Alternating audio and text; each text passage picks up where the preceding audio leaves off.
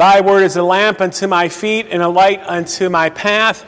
If you wish, you may follow along with some reflective questions that frame the outline of the sermon. Take notes in the back or simply allow the Holy Spirit to speak to you throughout the message. Good morning. Greetings and peace in the name of Jesus, who is the Messiah of the world. It's interesting, many times people say, I only wish for God to give me what I deserve. So, my answer to that person is Do you really want God to give you what you deserve? Think about that for a moment. For hence, the prayer of the church is found in our liturgy is Lord have mercy, Christ have mercy. Who? Lord have mercy. But today I'd like to talk to you about something a little bit more serious about injustices. Have you ever been treated unfairly, rudely, been given the short end of the stick? And I ask your mind to go back to some rather painful memories when maybe you just were not treated appropriately. Has life given you injustices, those things that aren't fair?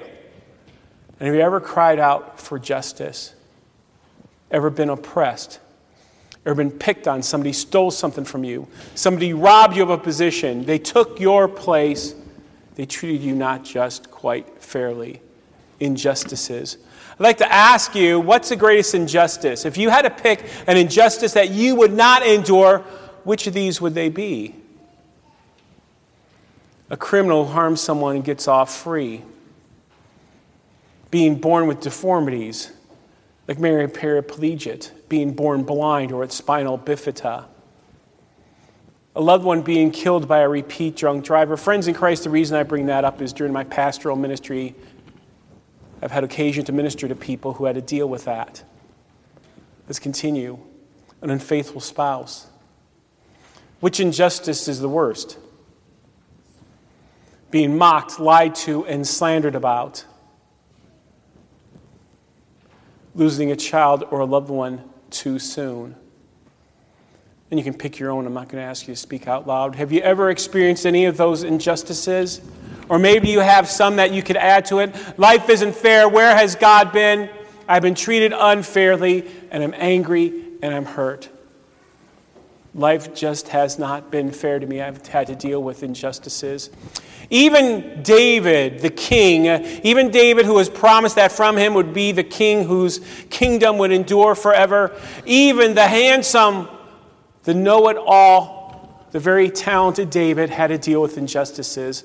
And this is what he says when he writes his poetic words in Psalm 73. Can you read them with me?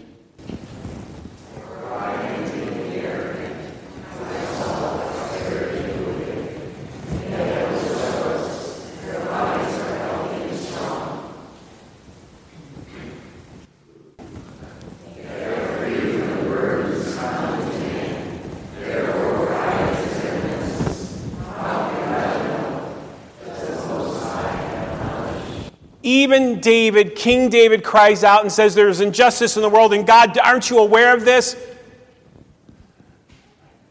Pride is their necklace. Why does it seem that evil people prosper and people who want to do what is pure and right and good, they suffer and they deal with injustices? You ever felt that way? Why does it happen to the person down the street who doesn't believe in God, who has nothing to do with God? Why do injustices come my way? And that is the cry of David. Maybe you've cried that as well. Perhaps reading Psalm 73 from God's Word, as we heard about the Gideons, God's Word might bring you hope and a different perspective. The classic movie, it's a number of years old, the film The Fugitive. It's really based upon a real story, not of Dr. Richard Kimble, who plays in the movie, but Dr. Dennis Shepard, who was a Cleveland doctor who got accused of killing his wife, even though he claims to be innocent, and the evidence leans toward being innocent. In the movie, Dr. Kimble comes home and he finds himself wrestling with a man who killed his wife. And then he's taken to the police station and he is accused of murdering his own wife. Talk about a double standard and injustice. Here, someone comes into his home, kills his wife, and he, an innocent man, is convicted. An innocent man demanding justice. And as you see in the picture there, his cry, You find who? You find this man who killed my husband. The rest of the film is all about him seeking justice, seeking justice for the injustice that happened to him, both thrown into prison as a hardened criminal, as a murderer, and then losing his wife in justice. And so when we talk about injustice, I'll take you to the parable that was read to you in the gospel lesson. Now, let me share with you what a parable is. A parable is an iron fist inside a velvet glove. Whenever God speaks a parable, he's delivering big time truth, and for some people it hurts. God's word does offend. Uh, but a parable is not. a parable is not a nice story for nice children a nice classroom by nice teachers, sort of a nice thing. That's not what a parable is. A parable is an iron fist inside a velvet glove. And in this parable, there is a widow. And in those days, widows were sort of stepped upon. They didn't have a husband to provide for them. There was no safety net. There was no social security. There were no pensions. No one to buy them anything. They're sort of left to fend for themselves, much like orphans. And many times people took advantage of widows. Widows were considered outcasts. So hence our Lord calls people in Scripture look after the widow and the fatherless. And here is a widow who somebody stepped upon and she was dealt an injustice, much like King David or Dr. Richard Kimble or you and I have dealt with injustice. And every day she goes to the judge. And back then, judges sat on lofty couches and they were surrounded by secretaries who accepted bribes to hear them. You mean, well, the judge was sort of corrupt. Have things changed much? no, never mind, sorry. And if the widow who is rather poor and has no one to speak to her. She needs to give a bribe to a secretary. For even the judge, known back then as a Kadi, to hear her case, she has no hope. And the only thing she can do is day after day, she goes to the judge and she complains, day after day, and complains about her case, her injustice. So we really can't call this the parable of the persistent widow.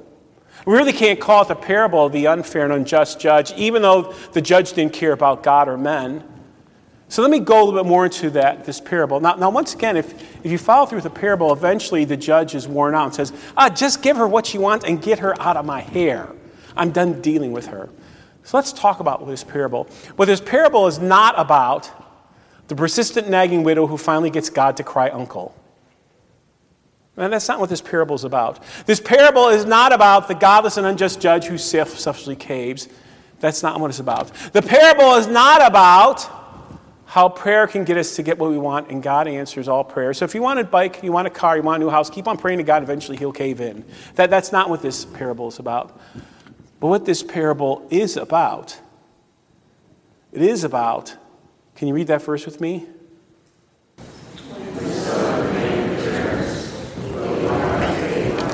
Because Jesus sees the godlessness out there. Jesus sees people who don't trust in Him. Jesus sees people who don't care about God.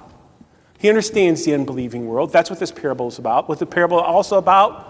The reality of a messed up, sinful world that seems in a path of godless destruction. You ever felt that way? Have you watched the news for a number of years? Felt like throwing in the towel, says the whole world is just messed up. Doesn't seem to be any hope. That's sometimes how I feel. Yeah, the parable is about, well, will people have faith? Is the world messed up? But then the parable is ultimately about this can you read it with me?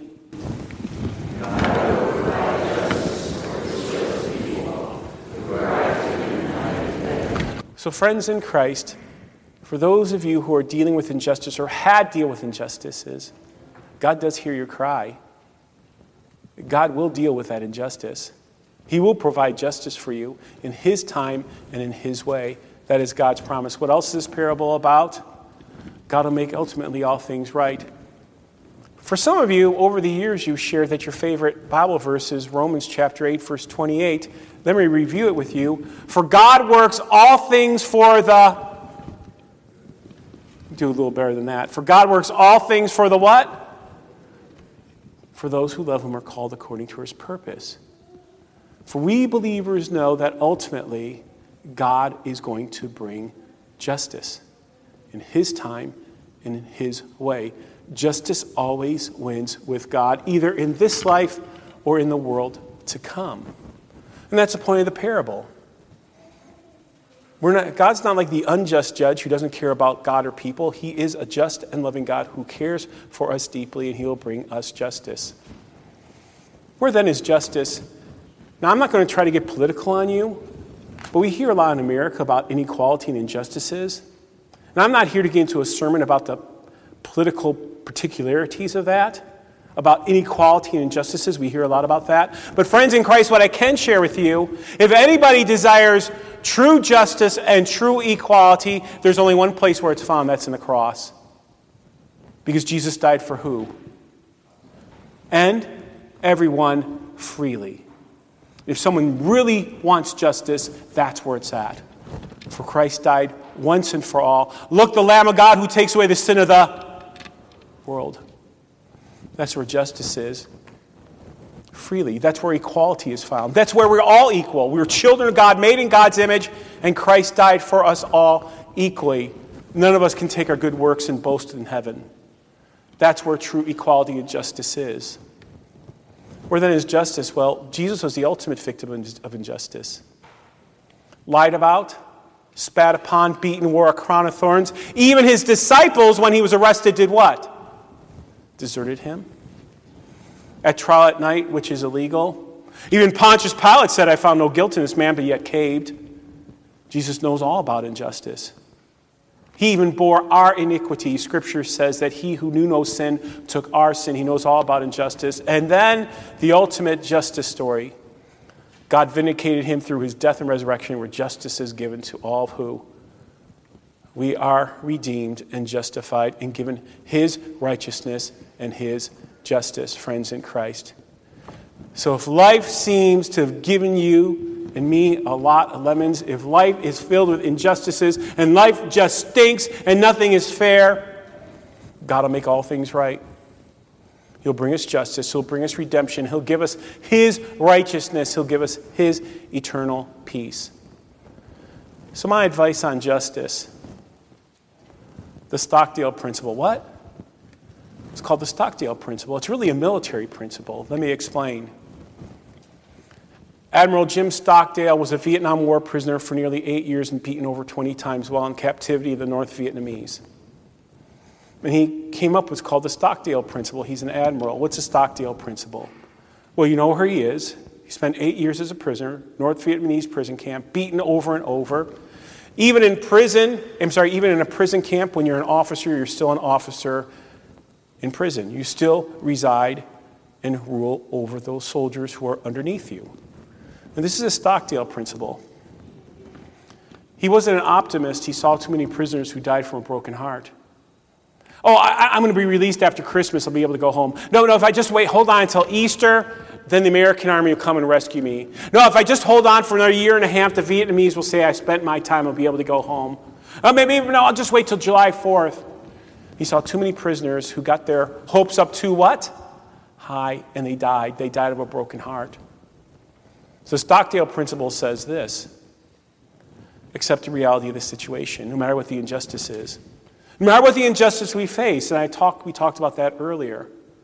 Someone got killed by a drunk driver. There's a physical uh, defect. I'm being lied about, being slandered about. No matter what the injustice is, accept the reality of the situation and don't get your hopes up too high.